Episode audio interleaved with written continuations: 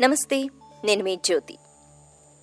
ఆంజనేయ స్వామిని మనం స్మరించుకున్న వెంటనే ఆంజనేయ స్వామిని స్తుతించాలి అన్నప్పుడు మనం చక్కగా స్తోత్రాలు చదువుకోవాలి అన్నప్పుడు ముఖ్యంగా ముందుగా మనకి గుర్తుకొచ్చేది హనుమాన్ చాలీసా.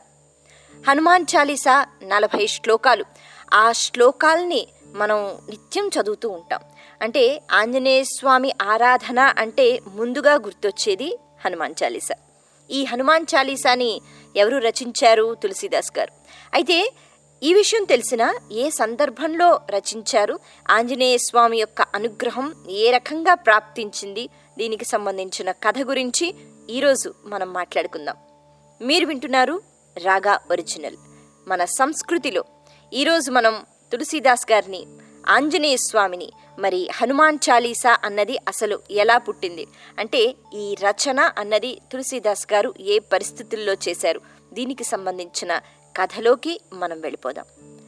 తులసీదాస్ అనేటప్పటికీ ఆయనకి ఊహ తెలిసిన దగ్గర నుంచి శ్రీరాముణ్ణి ఆరాధించటం అలాగే ఆంజనేయ స్వామిని ఆరాధించటం ఆయనకి అలవాటు. అయితే ఆయన ఒకసారి ఒక చిన్న ఆశ్రమం నిర్మించుకున్న తర్వాత ఆశ్రమంలో కూర్చుని ఆయన జపం చేసుకుంటున్నట్ట. శ్రీరాముని గురించి ఆయన చక్కగా స్తోత్రాలు అవి వల్లించుకుంటున్నట్ట. బయట అంటే ఆ ఊరిలో బయట ఒక స్త్రీ ఆ స్త్రీ బాగా ఏడుస్తూ బయట పరిగెత్తుకుంటూ వస్తుందట. కారణం ఏమిటి అంటే ఆ స్త్రీ యొక్క భర్త మరణించడం జరిగింది. మరి ఆ శవాన్ని తీసుకుని వెళ్ళిపోతున్నట్ట. అలా వెళ్ళిపోతూ ఉంటే మరి ఆవిడ పరిగెత్తుకుంటూ అలా ఏడ్చుకుంటూ వస్తోందట ఏడ్చుకుంటూ వస్తోందట. మరి ఆ పరిస్థితుల్లో అంటే ఎవరి పరిస్థితి అయినా అలాగే ఉంటుందనుకోండి. అయితే అక్కడ ఆవిడ ఒక్కసారి తులసిదాస్ గారి ఆశ్రమం వచ్చిన వెంటనే ఆవిడకి తెలుసు తులసిదాస్ గారు అంటే ఆయన మహాభక్తులు. మరి భక్తులు చెప్తే భగవంతుడు వెంటనే వింటాడు. అనే ఒక చిన్న ఆశతో గబా గబా ఆవిడ పరిగెత్తుకుంటూ ఆశ్రమం లోపలికి వెళ్ళిపోయి తులసీదాస్ గారి కాళ్ళ మీద పడిపోయి ఆవిడ అంటే దండం పెట్టినట్టుగా ఆవిడ ఏడుస్తుందట. తులసీదాస్ గారు ఒక్కసారి మరి అలా ఆడవాళ్ళు దండం పెట్టినప్పుడు సౌభాగ్యవతి భవ లేకపోతే దీర్ఘ సుమంగళి భవ అని దీవిస్తూ ఉంటారు. అలా తులసీదాస్ గారు వెంటనే దీవించి లేమ్మా ఏమైంది ఏమైంది? అనేటప్పటికీ ఆవిడ నిందట స్వామి మీరన్న మాట నిజం కావాలి. మీరు దీవించారు మీరు మహాభక్తులు. కాబట్టి మీరు ఏదో ఒక దారి చూపించాలి. నా భర్త పరిస్థితి ఇలా ఉందంటే ఆయన చనిపోయారండి. అలా చెప్పిన వెంటనే తులసీదాస్ గారు అన్నారట అమ్మ జనన మరణాలు అన్నవి మన చేతుల్లో ఉండవు. అది భగవంతుని ఇష్టం. అదలా జరగాల్సింది జరిగిపోయింది. చాలా బాధగా ఉంది తల్లి. కానీ ఈ విషయంలో ఎవ్వరూ ఏం చెయ్యలేరమ్మా అని ఓదారుస్తున్నట్ట. అయినా ఆవిడకి అసలు అంటే ఆవిడ ఆ స్థితిలో వినే స్థితిలో లేదండి. ఆవిడ పూర్తిగా తులసీదాస్ గారిపైన నమ్మకం పెట్టుకొని లేదండి మీరు రాముణ్ణి ఆరాధిస్తూ ఉంటారు. మీరు రాముణ్ణి పూజించండి మీరు అడగండి ఎందుకు వెళ్ళిపోతున్నాడు నా భర్త ఆపండి అని ఆవిడ విపరీతంగా ఆవిడ పాపం ఆ తపన అలా తపన పడుతుంటే ఇంకా తులసిదాసు సరే మరి ఈ ఆరాధన వల్ల ఆవిడికి కూడా శాంతి ఉపశమనం అన్నది కలుగుతుంది.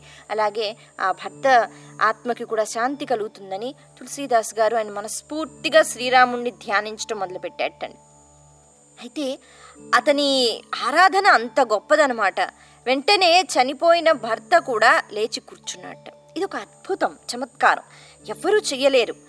ఆఖరికి యమధర్మరాజు కూడా ఆయన ఒక అంటే నిర్ణయించాడు ఇప్పుడు మృత్యు వస్తుంది అని ఆ తర్వాత అతను కూడా ఏం చెయ్యడు. అటువంటిది మరి రాముణ్ణి అలా మనస్ఫూర్తిగా ఒక భక్తుడి ధ్యానించిన వెంటనే లేచి కూర్చున్నట్ట.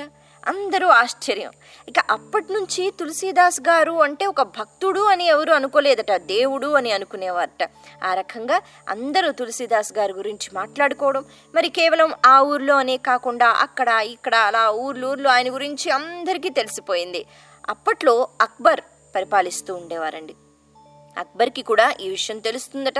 తెలిసిన తర్వాత ఓహో అంటే ఇలాంటి వాళ్ళు కూడా ఉన్నారా నా రాజ్యంలో అనేటట్టుగా పిలిపిస్తాట తులసిదాస్ గారు వెళతారు.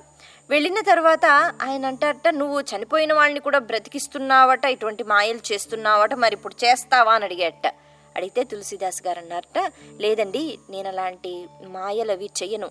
నేను మనస్ఫూర్తిగా శ్రీరాముణ్ణి ఆరాధిస్తూ ఉంటాను. ఆంజనేయ స్వామిని ఆరాధిస్తూ ఉంటాను. నేను మాయలు చేయను. ఏమో ఆ రోజు ఆ స్త్రీ అంతగా బాధపడుతూ ఉంటే నేను మామూలుగానే శ్రీరాముణ్ణి తలుచుకుంటూ పూజ చేశాను. ఆ చమత్కారం భగవంతుడు ఎందుకు చేశాడో కారణం ఆవిడ చేసుకున్న పుణ్యం. అలాగే ఆ వ్యక్తి చేసుకున్న పుణ్యం ఆ పుణ్యబలం ఎక్కువ ఉంది కాబట్టి ఆ వ్యక్తి మళ్ళీ బతికాడేమో కానీ ఇందులో నేను చేసింది ఏం లేదండి అని చెప్పాట. చెప్తే అక్బర్ వినలేదటండి. లేదు లేదు. ఇప్పుడు ఒక మృతదేహాన్ని నేను తీసుకొస్తాను. నువ్వు ఏ రకంగా పూజలు చేస్తావో నాకు తెలియదు ఆ దేహం నుంచి మళ్ళీ ప్రాణం అన్నది బయటికి రావాలి. అని చెప్తే ఆయన చెప్తున్నట్ట లేదండి ఇలా జరగదు. మరి ఆ చమత్కారం ఆ రోజు ఎందుకు జరిగిందో నాకు తెలియదు ఎంత చెప్పినా వినలేదండి అక్బర్. ఏదో ఒకటి శక్తి చూపిస్తావా? లేకపోతే శిక్ష వెయ్యాలా? అనేటట్టుగా చెప్తాట. సరే మీరు ఏ శిక్ష వేసినా పర్వాలేదు కానీ నేను మాత్రం ఇలాంటి పనులు చేయలేను. అది నా వల్ల కాదు. అని ఆయన ఒప్పుకున్నట్ట నాకు అటువంటి మహిమలు ఏం లేవు. అందరూ ఏమో అనుకుంటున్నారేమో కానీ అది కాదు అని. అయితే ఇక్కడ ఈ కథ గురించి రెండు రకాలుగా ప్రచారంలో ఉందండి. అంటే ఆంజనేయ స్వామిని స్థుతించటం అన్నది ఇక్కడ అక్బర్ వెంటనే అక్కడ దర్బార్లో ఒక శిక్ష విధించాలి అనేటప్పటికీ ఆంజనేయ స్వామి స్థుతి చేశాడు. తులసీదాస్ అని చెప్తారు. ఇక కొన్ని సందర్భాల్లో ఇలా చెప్పిన వెంటనే అక్బర్ వెంటనే ఆయన్ని అంటే శిక్షించటం చెరసాలలో పెట్టేయటం ఆ తర్వాత మెల్లిగా చెరసాలలో కూర్చుని తులసీదాసు ఆంజనేయ స్వామి స్థుతి చేశారు అని చెప్తూ ఉంటారు. అయితే కథ ఇక్కడ ఏ మలుపు తిరిగినా ముఖ్యంగా మనం గుర్తుకు తెచ్చుకోవలసింది భక్తి గురించి. తులసీదాస్ గారు వెంటనే భక్తితో ఆంజనేయ స్వామిని రక్షించమని ఆయన ప్రార్థించారట. ఎందుకు అంటే రామనామం గురించి ఎక్కడ మనం అంటే రామనామాన్ని జపించినా అక్కడ ఆంజనేయ స్వామి వచ్చి కూర్చుంటాడు. అలాగే రాముడి గురించి రామనామాన్ని గురించి హేళనగా ఎవరైనా మాట్లాడినా అక్కడ ఆంజనేయ స్వామి ఉంటాడు. మరి ఈ రెండు కాకుండా రక్షించు భగవంతుడా అని ఎక్కడ మనం ప్రార్థించినా ఆంజనేయ స్వామి వెంటనే అక్కడికి వస్తాడు. ఈ విషయం తెలిసిన తులసీదాసు అంటే నమ్మకం భగవంతుని పైన. ఆయన ఆంజనేయ స్వామిని స్థుతిస్తూ ఈ నలభై శ్లోకాల హనుమాన్ చాలీసా ఆయన అలా వర్లించడం మొదలుపెట్టాడంటే అంతవరకు ఆయన ఇలా రాద్దాము అన్నది ఆయన మనసులో లేదండి. ఆ స్థుతిలో భాగంగా అలా అనర్గళంగా ఆ కవిత్వం అన్నది ఆయనకు వచ్చేసింది. ఆంజనేయ స్వామిని ప్రార్థిస్తూ ఈ ఆపద నుంచి నన్ను రక్షించు దేవుడా అనేటట్టుగా ఆయన నలభై శ్లోకాలు వర్లించడం అదే హనుమాన్ చాలీసా అని మనం చెప్తున్నాం. ఇలా నలభయో శ్లోకం అయిన వెంటనే ఎక్కడి నుంచి వచ్చాయో తెలియదు కానీ విపరీతంగా కోతులు.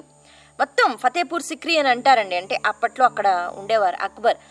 మొత్తం ఆ దర్బార్లోనే అనే కాకుండా బయట కూడా ఎక్కడ పడితే అక్కడ కోతులు. ఎక్కడి నుంచి వచ్చాయి? అప్పటి వరకు అన్ని కోతుల్ని వాళ్ళు ఎప్పుడూ చూడలేదు.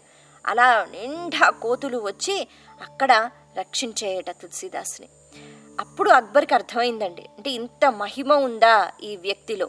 ఈ వ్యక్తి భక్తి శ్రద్ధలతో ఆరాధిస్తే పూజిస్తే భగవంతుడు వచ్చి ఈ రకంగా రక్షిస్తాడా అని చెప్పి క్షమాపణ చెప్పి సగౌరవంగా తులసీదాస్ గారిని బయటికి పంపించేయడం జరిగిందట.